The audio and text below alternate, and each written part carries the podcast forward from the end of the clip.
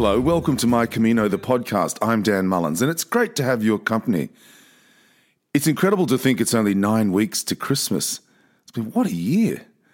2020's been for many a year of great change. I'm certainly someone who's undertaken a significant transition in 2020. Life will return to normal, but I think most of us are now realizing it's going to be a new normal. This is a podcast about the Camino de Santiago, or the Way of St. James. The Camino is a series of pilgrimages across Europe. Pilgrims walk sections or entire Caminos, and most hope to arrive at the majestic cathedral in Santiago de Compostela, St. James under a field of stars. The legend goes that the remains of Christ's apostle St. James are interred in a silver casket beneath the church. And you can visit the pilgrim's office to receive a certificate a plenary blessing. Well, talking about blessings, I met one of my heroes this week. Australians are mad about the game of cricket, and I played as a boy. I still have a great love for the game. And it's been said for years the second most important person in Australia behind the Prime Minister is the captain of the Australian cricket team. Steve Waugh was captain from 1997 to 2004, and he's considered the most successful captain in Australian cricket history. I was a huge fan when he played. He was tough and disciplined and focused and immensely skilled, but he was also respectful and mindful of the history of the game. I met him this week. He was launching a new book, came into the studio, and we talked about his legacy and the fact that he now works with families who have children affected by rare disease. He didn't go into the commentary box or to coaching when he retired. He decided to use his profile and influence to establish a foundation to fund research and to help people suffering rare disease. Steve Waugh talked about meeting Mother Teresa in Calcutta, in India. He talked about how gentle she was and that when he saw her tiny hunched frame and gnarled hands, he thought, if this tiny person can make a, such a big difference, I ought to. And Steve was that day visiting a leprosy hospital, and he learned that girls from a young age in leper colonies basically sell themselves on the street to make money for their parents. And he, at that moment, decided to raise funds for a girls' wing of the clinic, and he's been back to India more than 60 times since that day. He's raised millions for the poor and the people with rare disease, and you don't often get to meet your heroes, but when you do, and they've achieved so much, it reinforces your faith in humanity. That same humanity spinning in the spiral of virus. And just like the hands of Mother Teresa, hope comes in the most unlikely places, like long walks, reaching out to other pilgrims around the world, longing for the Camino de Santiago, longing for the time and space to wander the lonely paths of the Camino, to share stories, history, little miracles, gifts of laughter and of love. Well, my quote this week is from Saint Mother Teresa There are no great things, only small things with great love. Happy are those. My guests this week are Canadian pilgrims, Mark and Helena Litherland. They're on the line from Ontario. Welcome, pilgrims. Hello, Dan. Hi, Dan. Let's get the big question out of the way. Mark, you wrote to me after hearing me talking on the podcast about my fish pie. You asked for the recipe. Did you give it a go? Uh, I have to say at this point, I haven't done it. Uh, I, I, think, as you know, we went on a trip across Canada, and that took us a month, and that sort of side railed that idea. But I will make it soon, and I'll get back to you on that. Helena, before we get to the Camino, you've just returned from a trip across Canada. How is life in Ontario amid the virus? Well, I think it's very much like everywhere else. We're we're very aware, very careful. Um, our our numbers are spiking right now in the, the major cities like Toronto and Montreal, well, Montreal and Quebec, and Ottawa, Ontario. So it's very concerning, but it was somewhat expected. I just don't think that they realized um, that it was going to be so quickly and, and so high. So, yeah, we're all we're all kind of a little skittish and nervous at the moment. Yeah. So overall, Mark, if I could ask you, how has Canada fared, sort of in comparison to other countries? Well, compared to our neighbors to the south, United States, we've been in much better situation. Our our numbers per capita rate is much lower. Uh, the hospital admissions haven't been as high. The number of people, the deaths from it, are certainly much lower. But we we've had fairly restrictive uh, controls in place early on when the whole COVID started back in March, and it really seems to have helped as Helena indicated, it's surging again now, and that's primarily due to people returning to school, universities, partying, and so on and so forth. Yeah, yeah. Well, that's exactly the same as Australia, exactly the same. So, Helena, how long does it take to travel across Canada? Oh, well, it depends on how many stop, stops you're at, but it's uh, from here to the from Ontario to, from from just outside of Toronto to the very western part that we went to, which was Vancouver Island. Uh, that was six thousand kilometers. Wow! So yeah, it took us. Um, I think it took us a couple of weeks, two three weeks. Um, and but we stopped a few stops along the way and, and saw some sites that we've been wanting to see. We stayed out of the major cities. We didn't go into any really highly populated areas. We, we went to a lot of our national parks and, and provincial parks that we'd been wanting to see. Yeah. Um, so that that uh, was kind of our itinerary was just kind of stopping, uh, you know, one or two nights along the way. How fantastic! Canada is a lot like Australia. It's a huge, broad land, and much of the country is uninhabited, I suppose. And we're particular in our uniqueness, I suppose, because we like our place in the world. Helena, I'll stay with you. What lured two Ontarians to El Camino de Santiago?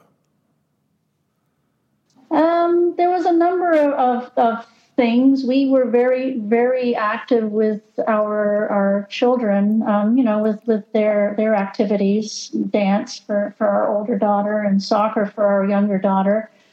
Um, and we ourselves did a lot of work with our younger daughter in, in her soccer. We did a lot of training with her, and it uh, and and what it, we ended up finding was that we were all, kind of all encompassed with them, and we weren't really doing much for ourselves. Mm. So we did start doing a, a, little bit of running, and Mark and I, and we we always do everything together. So it was it was just kind of us, and. Um, and after soccer finished, we thought, well, now what are we going to do? Um, and we we were just kind of looking for something.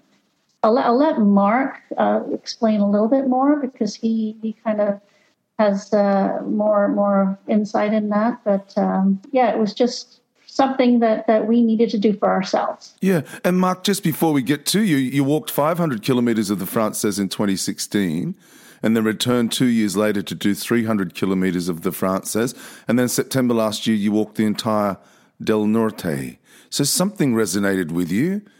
What lured you there? What led you there, do you think? Well, the first the first time we went, we made a decision to only do the 300 or 500 kilometers from Burgos to Santiago.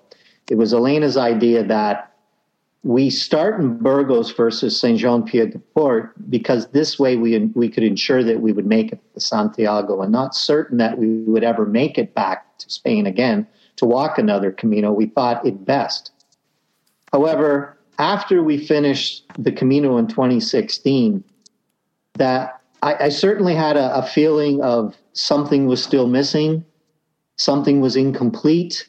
I felt as if, in a way, that we had we cheated ourselves by not walking some of the toughest portions, which is over the Pyrenees Mountains. Mm. And certainly we liked it. Uh, we're, we're getting older in age. And as Elaine indicated, our kids were growing up and leaving the nest. Uh, we were starting to think about retirement.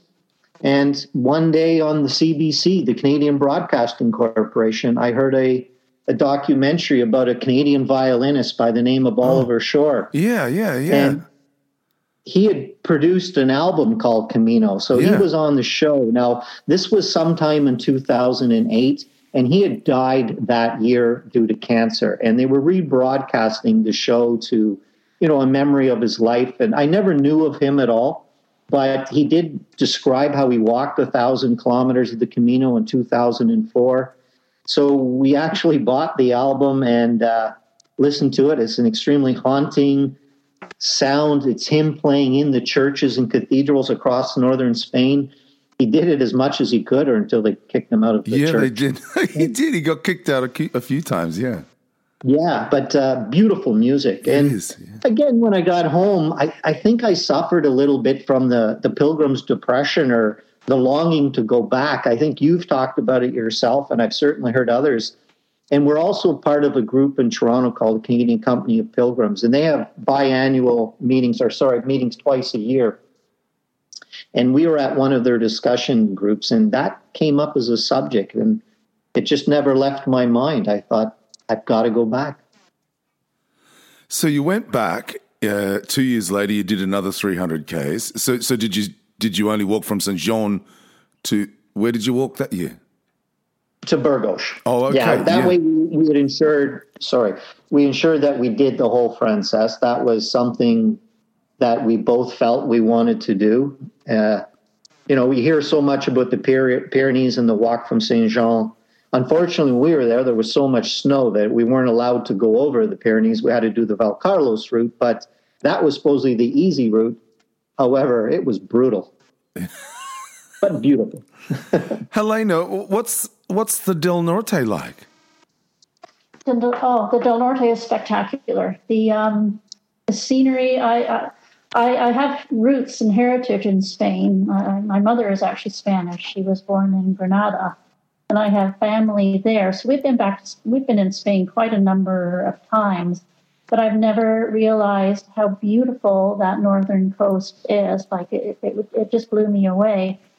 Um, it wasn't quite as uh, as supported as the Frances. Sure. So we kind of had to, yeah, we had to kind of um, fend for ourselves a little bit more. Luckily, I speak the language, so that helped a lot.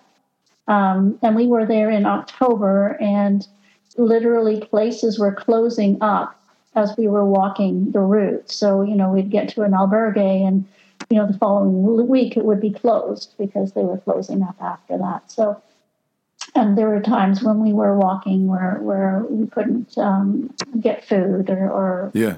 breakfast number one on, on the Frances. What are, what we loved about the Frances, we would have breakfast number one and breakfast number two. You know, you'd, start out and walk the first five or six kilometers and have your first cafe au lait, or sorry, cafe con leche, and and uh, something to eat, and then a couple hours later you'd have breakfast number two, and so that was that was kind of neat. But uh, El Norte was uh, a totally different different experience for, Was it was, us. Was it difficult? The terrain? Yes, the first couple of weeks are pretty hard. Um, it's very it's it's all ridge um, ridges along the, the, the shoreline, so it's it's valleys and, and and ridges. So you're constantly going up and down, not not steep by any means, but just constant. So it was very challenging. Um, but again, just every corner you turned, there was just another view. I, I had picture after picture after picture, which uh, just just uh, I, I couldn't get enough of it. How Yeah, it was- fantastic. it was beautiful. Yeah, it's always a bit of a slower walk when it's really beautiful scenery, isn't it? Because you're stopping all the time to take photographs. Yes, and and uh, I use my tablet, which is bigger, so I had to get used to carrying my my tablet and pulling it out and taking a picture. But you know what?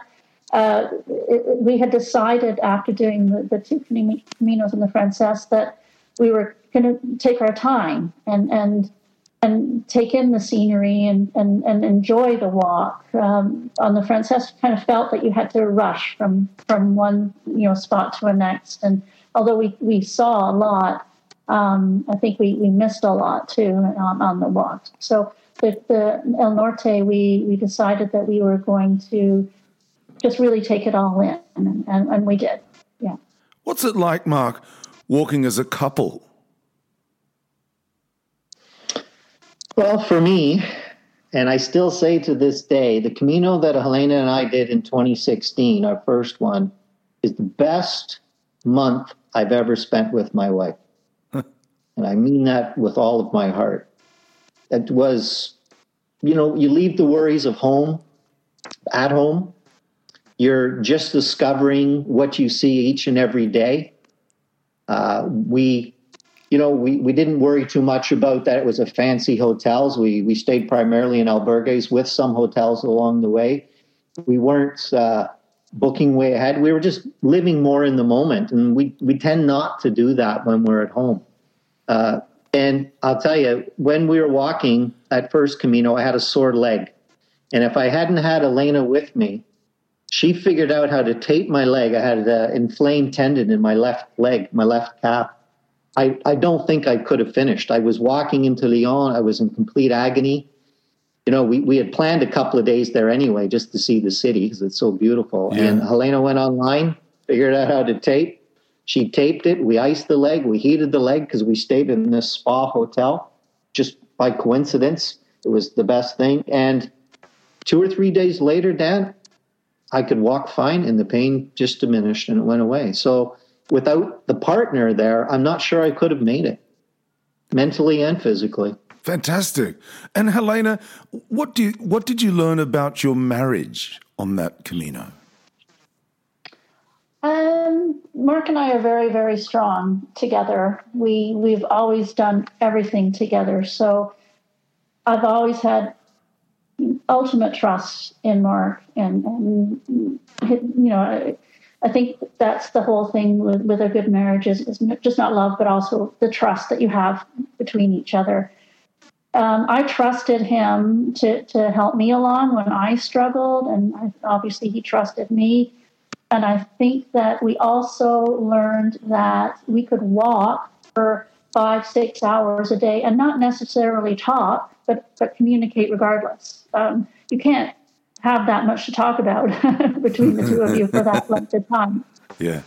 So it was nice that, you know, we, we would walk along and we would have a little discussion and then we wouldn't talk for a couple of hours and it would be perfectly fine, you know, and, and then so I think it just to me I learned that our relationship and our marriage was as strong and as supportive as I always knew it was.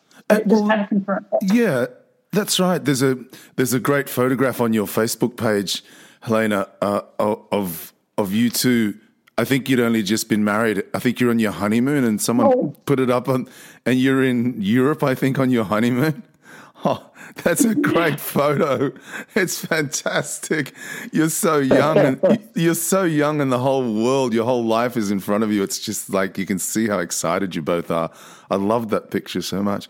So let me ask. That, that, was hilarious. Oh my goodness, when that was posted, I, I, Mark and I met when I was 16. Um, I was 16, he was 19, and we got married uh, four years later, only because we figured we couldn't get married when I was 16. That was just crazy. so that picture uh, when that came on, that was just uh, that was just hilarious. It is very funny. You're gorgeous. The pair of you are gorgeous. But Mark, I wonder then let me ask you this what did you learn about Helena on the Camino de Santiago? I've always known she's physically strong. She is a strong, she'll go outside and work all day. We live in the countryside, we have a big garden. She'll go out work all day. The same with the Camino. She'd go out and walk all day. She never complains. And, you know, even when it's hard and I'm suffering physically, which I have on two Caminos, she's always there for me. When we get into the albergues, if there's anybody else, she's Mother Teresa. She's there helping them out. And, you know, I'll, give you a very short little story. We met a, German man on our second Camino, a guy named Heino. And he was there. He had a brief uh, time he could get away from work. He had massive black blisters on his foot. And this guy is huge. And he's an ex German special forces. He's a personal bodyguard for executives of German corporations. So a big, strong guy. Well, I'll tell you, Helena and another Irish lady worked on his feet for what seemed like an hour. And that guy was brought to tears. So grateful that somebody's willing to help. And that's that's Helena. You know, she helps me. She helps everybody else. She's just a very strong mentally and physically woman and capable.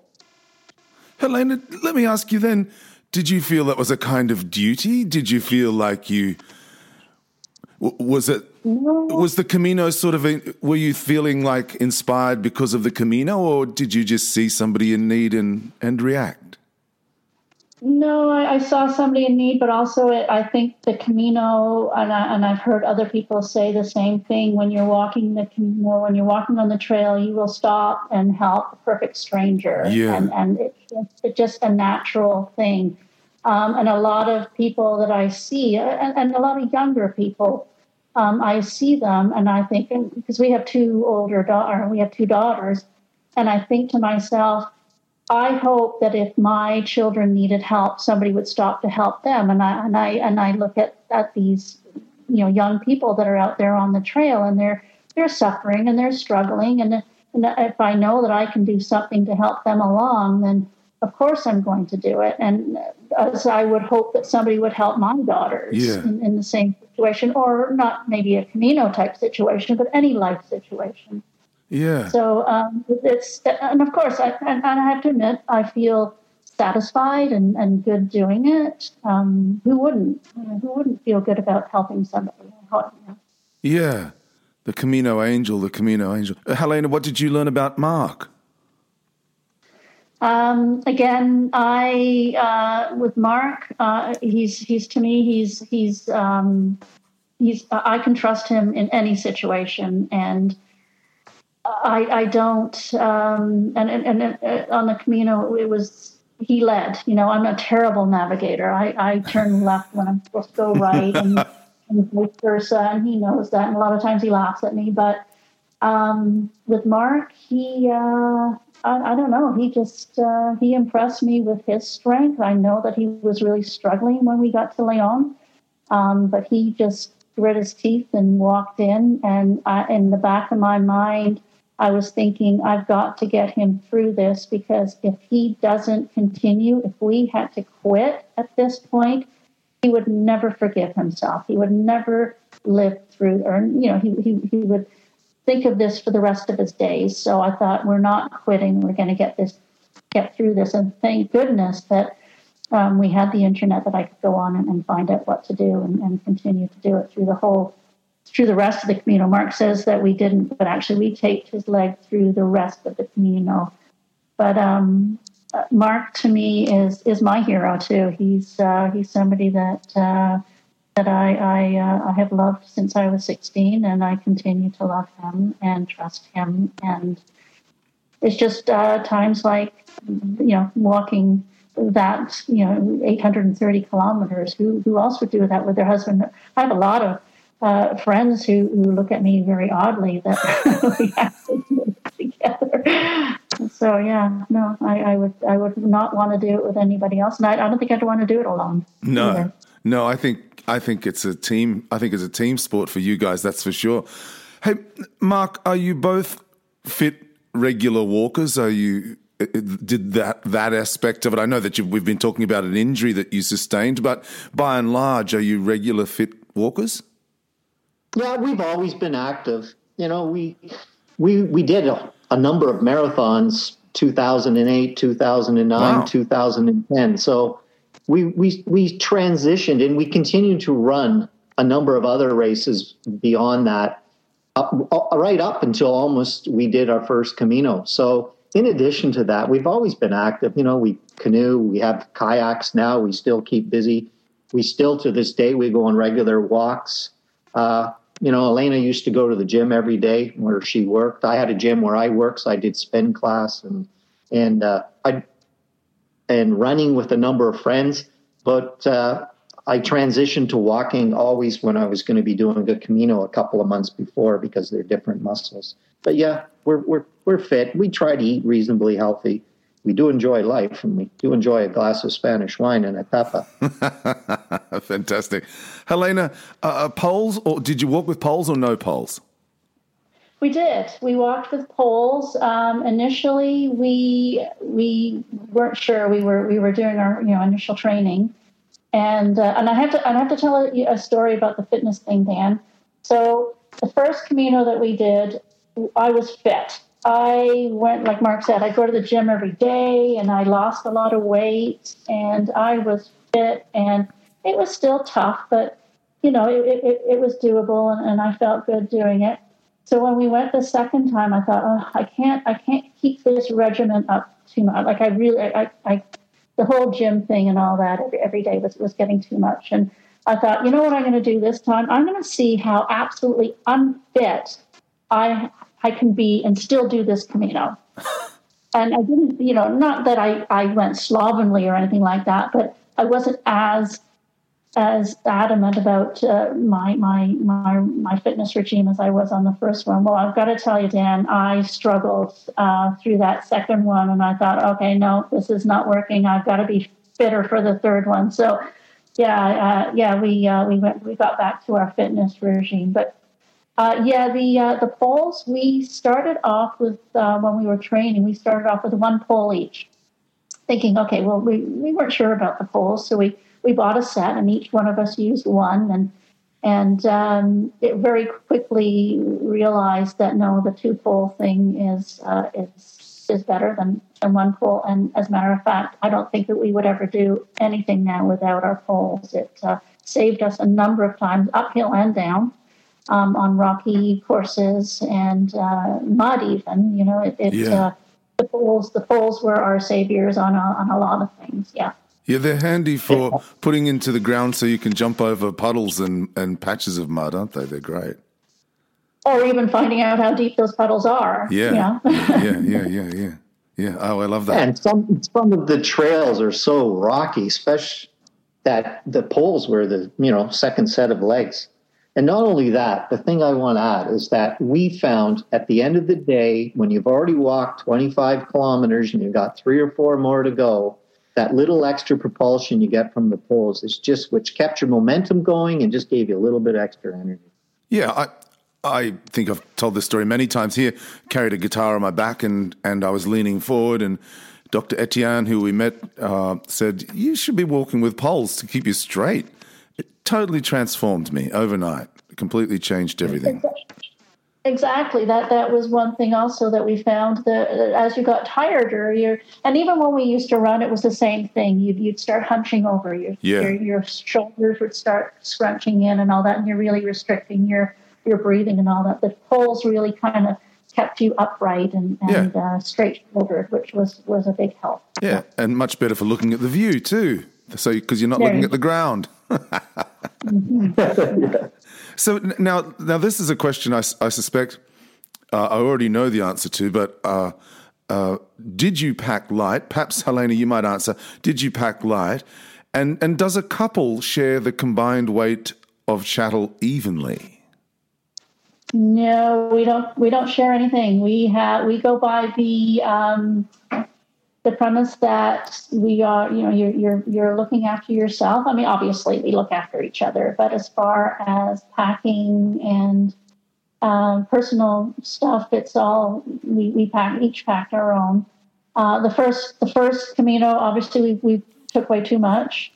Um, the second one, we knocked it down a little bit. The third one, we really, really uh, knocked down a lot of the weight, but it still was heavy. It still felt heavy. So, Mark, Mark, do you remember how heavy your packs were?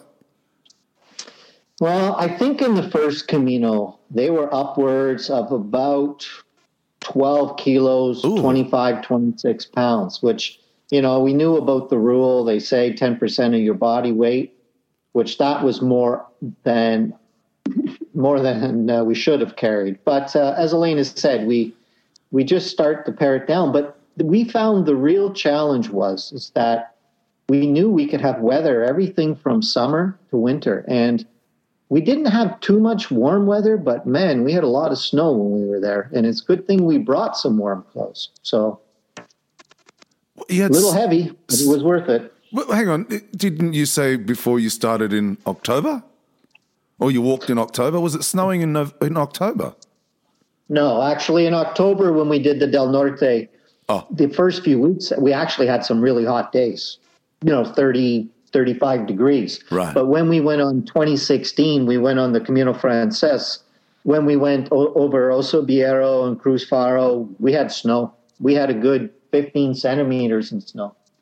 Because we started in March. Yeah. Yeah, we were in, Oh. we did the East- spring. Yeah.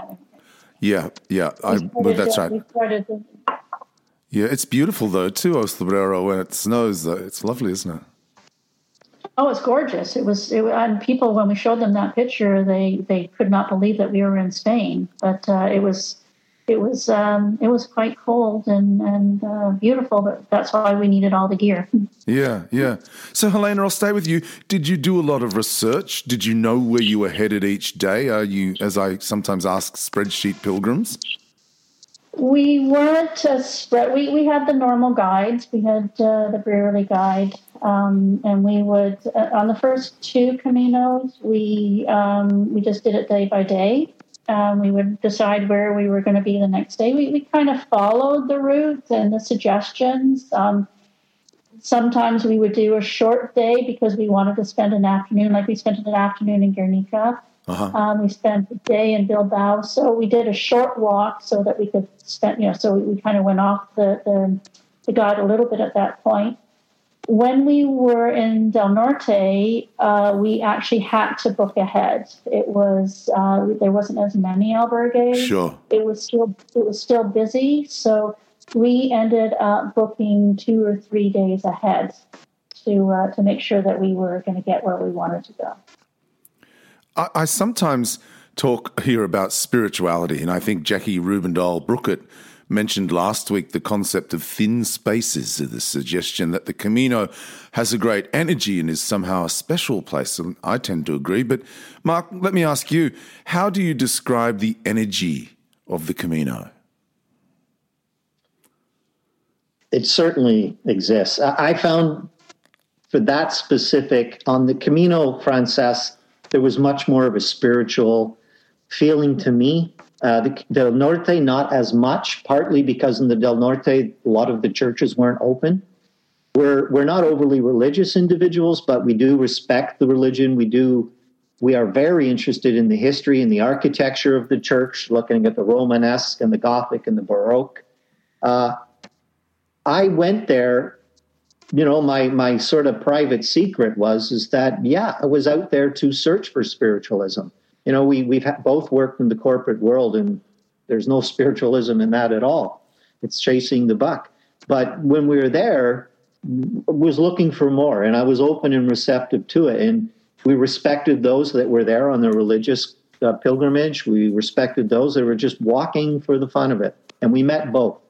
But uh, I don't know how you could do, especially the Camino Frances, without feeling some level of this, this spiritualism there. There, you know, for the thousands of years that pilgrims have walked the Camino, and the hundreds of thousands of people, the history, and you know, and, and, and also in the Del Norte, the one thing that I did feel, you know, the the history or the spirituality there. There's one spot in the Del Norte where they recently found 300 graves of people that were killed in the Spanish Civil War. So there's some ancient history, medieval history, and there's more current. But it, it, it, it, it seems to put you in touch with your inner feelings. And if that in itself is reaching out for more from something else, it certainly I was open for it and looking for it while I was there.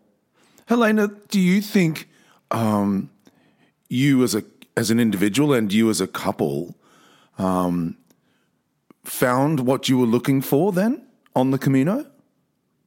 I think so. Yeah, I think we found um, we found something that we can continue to be doing for many years.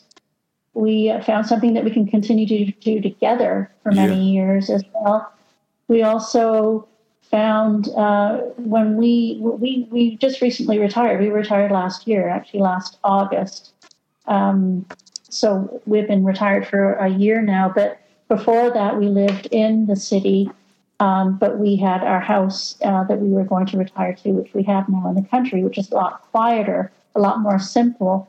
Um, and the Camino really showed us that you don't need uh, a lot to be happy and to be satisfied. And, and that's what we found here that that um, the Camino has, has has taught us that just to be able to work in the garden all day is is a great thing, you know, and then just to, to listen to the quiet um, hmm. yeah, I, I, think we did. I think we found we were looking for something. We were looking for something else to do in our lives, um, the natural progression as far as we were concerned, and we did find it. Did find it because there are so many walks out there that we already talk about doing and want to do, whether it's full or partial or incorporate into a holiday. Um, what we've decided is that we are not traveling now unless it's something that is significant to us. And if we can incorporate a walk in there somewhere, then that'd be great. Yeah. And, and Helena, I'll stay with you. What did you find most rewarding about the pilgrimage? Uh, I think it um, just the satisfaction of knowing that we walked 830 kilometers. I mean, to me, that in itself is is uh, very rewarding. And uh, coming back to my children, I to me uh, to, to show that our to show our kids that you can do things like this at our age, um, as long as obviously you say stay healthy and, and, and fit. Um, yeah, it was rewarding. I think I think our friends get tired of listening to us talk about it, but um, yeah, but rewarding. Uh, there, there's so many rewards out there. To, to know that you have a community of people out there, like we've met so many people, and we've become friends with a number of people around the world that uh, we we still stay in touch with. So it, it uh, to us that's a reward just in itself. Mark, what was most challenging, um, both as individuals and as a couple, do you think? For me, uh, I think the most challenging for me was not to rush every day. You know, yeah. I, I've told a number of people when we did our first Camino in 2016, I think we were doing six kilometers an hour for the first week, five kilometers an hour for the second week, and four kilometers an hour for the third week. Yeah. In reality, in the third week, we are fitter than we started, but we came to the realize that you need to slow down. It, for, I, I do recognize now that that is the value, or that is my challenge, is that I need to stop, see where I am, in the be more in the present, and I don't always do that. I was, uh, as Elaine indicated, I was sort of the tour guide. I had the guidebook. I was out front. I was always the guy running to get to the albergue because we needed to be there. But that was the challenge, not to do that. Enjoy the journey to the destination. Yeah. I'll, I'll, I'll stay with you, Mark, because Helena mentioned before that your friends and family are sick of you talking about it. What do they make of this, this pilgrim, this pilgrim journey you two are on? I think some some people we know that especially from the running group, they they want to do similar things. They're just having troubles finding time in their life. They appreciate the effort and the the challenge. Others, some of our closest friends, they don't understand it in the slightest. They they they would never they would never walk 830 kilometers where they could drive it in a day because you know they can get it all in one day where we put it in 35 days.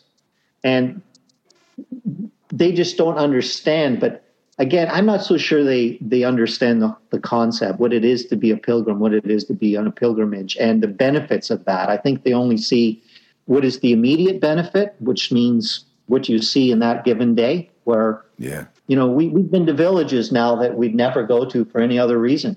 And they're in our memory for us forever. So again, slow down, see what's around you. And we've adopted that so much more into our own current lifestyle. So let me stay with you, Mark. How do you describe the Camino to someone asking about it? Well, I'll definitely tell them that it's an ancient pilgrimage, you know, from medieval times, uh, Field of Stars, uh, Santiago de Compostela.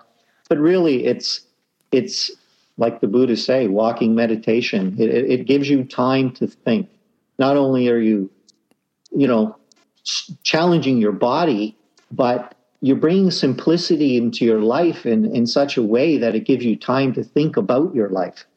And that's which I don't think most people in their hectic lives have that. So we tried to explain it. I mean, pictures are one thing, it's a beautiful place. We tell them about the food and the wine, which I love. But in reality, the, the real benefits, which they can't comprehend, at some of them anyway, is just what you get out of it, and it's the simplicity. So it's still a challenge. We talk to them when they bring it up because they're sick of hearing about it. uh, uh, Helena, would you would you recommend it to everyone? No, no. I, no, there, there's some people that I don't think that, that would benefit from it. I think. Um, but but uh, uh, is, as, much as, as, much as I would think everybody should do it because I think they, they would enjoy it. There there are there are some who who uh, some of our friends who I know would, would not enjoy it. Would not. But I sometimes think not. it's those people who you think, oh, they, they could never do it. They're the ones who ought to do it.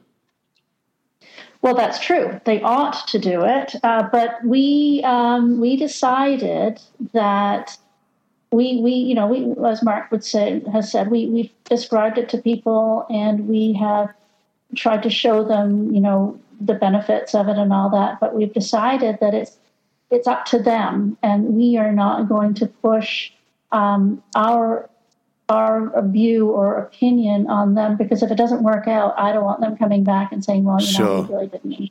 Yeah, sure. Um, which will be with our children. I would love our daughters to walk with us and, and do it, but I don't want them coming and then not enjoying it, and then for you know for the rest of our lives, we'll, it'll be it'll come back to bite us. But um, yeah, I think everybody should do it. Absolutely.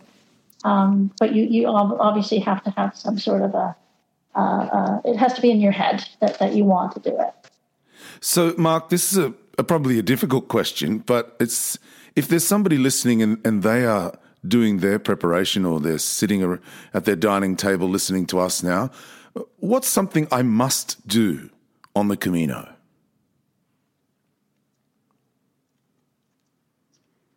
Certainly look back. Look backwards. See where you've been you need to yeah talking to people meet the people around you. The one thing i recognize i think it was in the second camino most people we're all the same. We all want the same things. But you know just the other day we went for a walk around the block. And uh, and we we were just as we saw people we'd say hello good morning.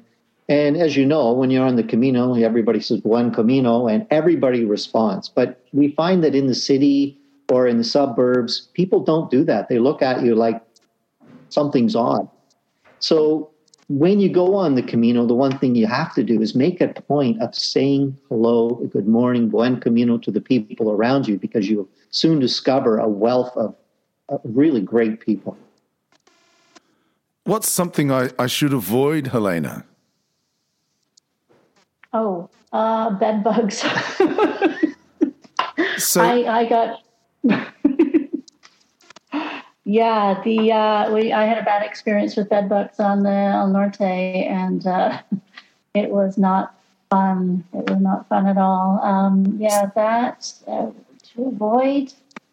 Well, but just tell us tell us that story. How how did you come to get bedbugs? Were they in the albergue? Um, we we stayed in um, in Portugalete which is uh, not, you know, it's kind of a, a, I wouldn't say it's not a very nice little town, but we stayed at an inn um, because the, the albergue was, I think it was closed or something like that. And, and it, it was just, it was just one of those places where we probably should have checked the, uh, the beds a little bit more carefully. And luckily Mark didn't get it, but because it was, it was separate beds, it was only my bed. So yeah, I was, I was mortified uh, was, and, and, then that was one of the reasons why I said to Marcus is if I'm ever going to do a Camino again, it's going to be in the spring because uh, the fall, I think there's just too many people going through. so, so how did you get rid of them? And but but I, I, appreciate that answer. And and then maybe Mark, after that, you might explain exactly how do I check for bed bugs. So Helena, first take take us through the, your your your sort of journey with them. Oh, we I just took every piece of clothing that we had and our sleeping bags and everything and went to the closest laundromat and just um, yeah just just put everything through the wash and and uh, that was all that's all you can really do and and the dryer the heat of the dryer to uh, to, to get them yeah, there, there was not much more that, that you could really do. But uh, yeah, Mark will, will tell you how to check. Yeah, when we so after that, every time we arrived at any place, we'd look at the bed. You look at the bed sheets. You look at folding any of the sheets or any of the seams of the bed sheets, and you would look for a line of little black dots, which is the excrement from a, a bed bug. I mean, the, the symbol on Elena's body was clear. There was a line of bites across her, her lower arm. Apparently, they bite in threes, in, three spots in a line. Yeah, yeah, yeah. And it is the telltale sign is the line, isn't it? The line of bites. Yeah, gosh. I, I have to say, I saw a young lady, an Italian girl, uh, had a a bout of bed bugs um, early on in when I walked in 2017, and uh, she, it was Roncesvalles where she and the Dutch uh, hospitaleros there they did everything short of setting fire to everything she brought into the place. Um, it can be a really significant problem not only for the person with them, but anywhere else they might go afterwards, of course. Dan, I'll, I'll, tell you a quick little story. We stayed in one albergue in the Camino del Norte. The, the albergue was called Ripaso del Anadon and Andayon. And, Andayon. They had had bed bugs that summer, I believe, six or seven times. They had they had exterminators in. So what they did, they implemented a, a program which was rather unique when you arrived at the albergue, it was or it was called an eco lodge. You had to strip naked. You had to have a shower outside. They gave you clothes that you put on. You weren't allowed to bring any of your own clothes in other than underwear or toiletries to uh, to uh, wear. So it was quite unique. And then the next morning, you had to take off their clothes outside on the veranda in the freezing cold and put your own clothes back on. That's amazing. But I suppose it works. Yeah. Well, it worked, but uh, it, wasn't, fun at all. I want I want to go back to Canada uh, for a minute and and talk about the similarities between Australia and Canada. I walked with three Canadians in 2016: Miles, Doug, and Kevin. They were from Winnipeg, and Miles, out of nowhere, some years later, sent me a news clipping of a guy named Gord Downie being giving now he was being handed a feather by elders in the First Nations and to, to honor him for his life's work in sharing their stories and their struggles. And Gord was crying. And there was another man in a suit who was crying as well, and that was Justin Trudeau, the Canadian Prime Minister. Now, I didn't know who Gord Downie was. Well, of course, with Google and what have you. Within hours, I knew his story or part of it. I knew about the Tragically Hip. I knew about his unique lyrics. And it was a year before he died. And I followed him closely in that final year.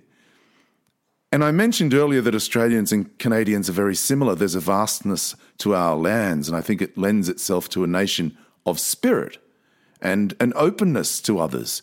And people say, Canadians are friendly. They say the same about Australians.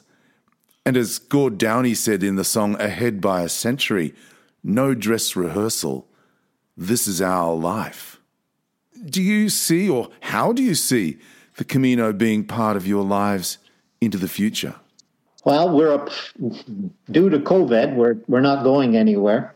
We had thought about uh, actually going to the Middle East, and there's a trail through Israel called the Jesus Trail. We had talked about trying to do that. It's a four or five day walk, follows the path of Jesus in his final days. Uh, I love Spain. We definitely want to go back to Spain again. But I think the key thing is, you know, I, I almost see that uh, when we're at home, it's like being in an albergue. It's a place to rest and contemplate and get re- recover. And then when uh, then plan for the next Camino. So I, I really love the whole planning process of going on any Camino. Elaine will tell you, I'm the I'm the researcher, YouTube and books and so on. Right. And to this day, we we still go out. We we go on walks. So I think in a way we relive that portion of it, the physical aspect and the the quietness that we get on the country roads as we said earlier, we just came back from a trip across Canada, and you know, fundamentally, the Camino has changed us. So I still see them on a way. We we take trips more like a Camino. We we we walk or we drive the paths less traveled. Like this last trip in, in going across Canada, we went down some roads that we won't. It's not the quickest way to get across Canada, but it's certainly more scenic or more rewarding. So we made an, a point of, of going out of the way to see these places. And we do that even here in our own province of Ontario. If we're going from, from A to B, we'll go out on the back roads. And a similar idea to a Camino. I mean, you walk on a path to village to village that you would never have to go to in any other way. We love the physical aspect. We love the discovery. I love the fact every day you're in a new village when you're on a Camino. And I, yeah. I want to keep that enjoyment and excitement as we get older throughout our life. How wonderful. How absolutely fantastic. Helena, I'm going to go back to the start. Saint Mother Teresa said, There are no great things, only small things with great love. Happy are those. It's true, isn't it? Oh, absolutely. And uh, getting back to the similarity between Australia and Canada, we met two absolutely amazing people halfway through our, our um, Del Norte uh, trip uh, Gary and Mary, and they're from Melbourne, Australia. And uh, we, Mark and I, have always kind of traveled on our own and, and never really gone out of our way to, as much as we like walking with people, it's usually only a day or two here, and then we'll be off on our own and then maybe meet up with the same people, you know, three or four days and, and travel with them again. But Mary and Gary, we traveled with them, I think, three weeks.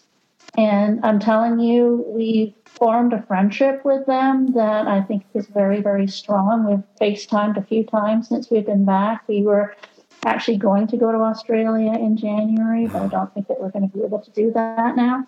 But um, they they were just so wonderful, and their it was almost like their life, their family, and their situation in Australia mirrored ours in Canada. It was there was so many similarities that it, even their daughter's name and our daughter's name are the same. And they've got a daughter, Sarah, and we have a Sarah. So it, it was just such a wonderful experience meeting people like like them. That uh, yeah, that that to me, if I can meet more people like that on every Camino, I will do a Camino until the day I die. Yeah, yeah, how fabulous, how fantastic. Now I'm hoping that you might have put your heads together. Do you have a Camino story for us? Can you tell us a Camino story? Uh, well, I'll hand you over to Mark because he has a Camino story. Yeah. Well, it's both of ours, but he's going to tell it. There you go. Go ahead. Uh, it, it's a story, but it's also, there's a Camino, a couple of Camino angels in the story. Uh, this was on the uh, Camino Frances in 2016. We, we got up, we were in Molinaseca. We had a 25K day planned, or at least that's what we thought we would be doing to Cacabelos. So we started walking, everything was good.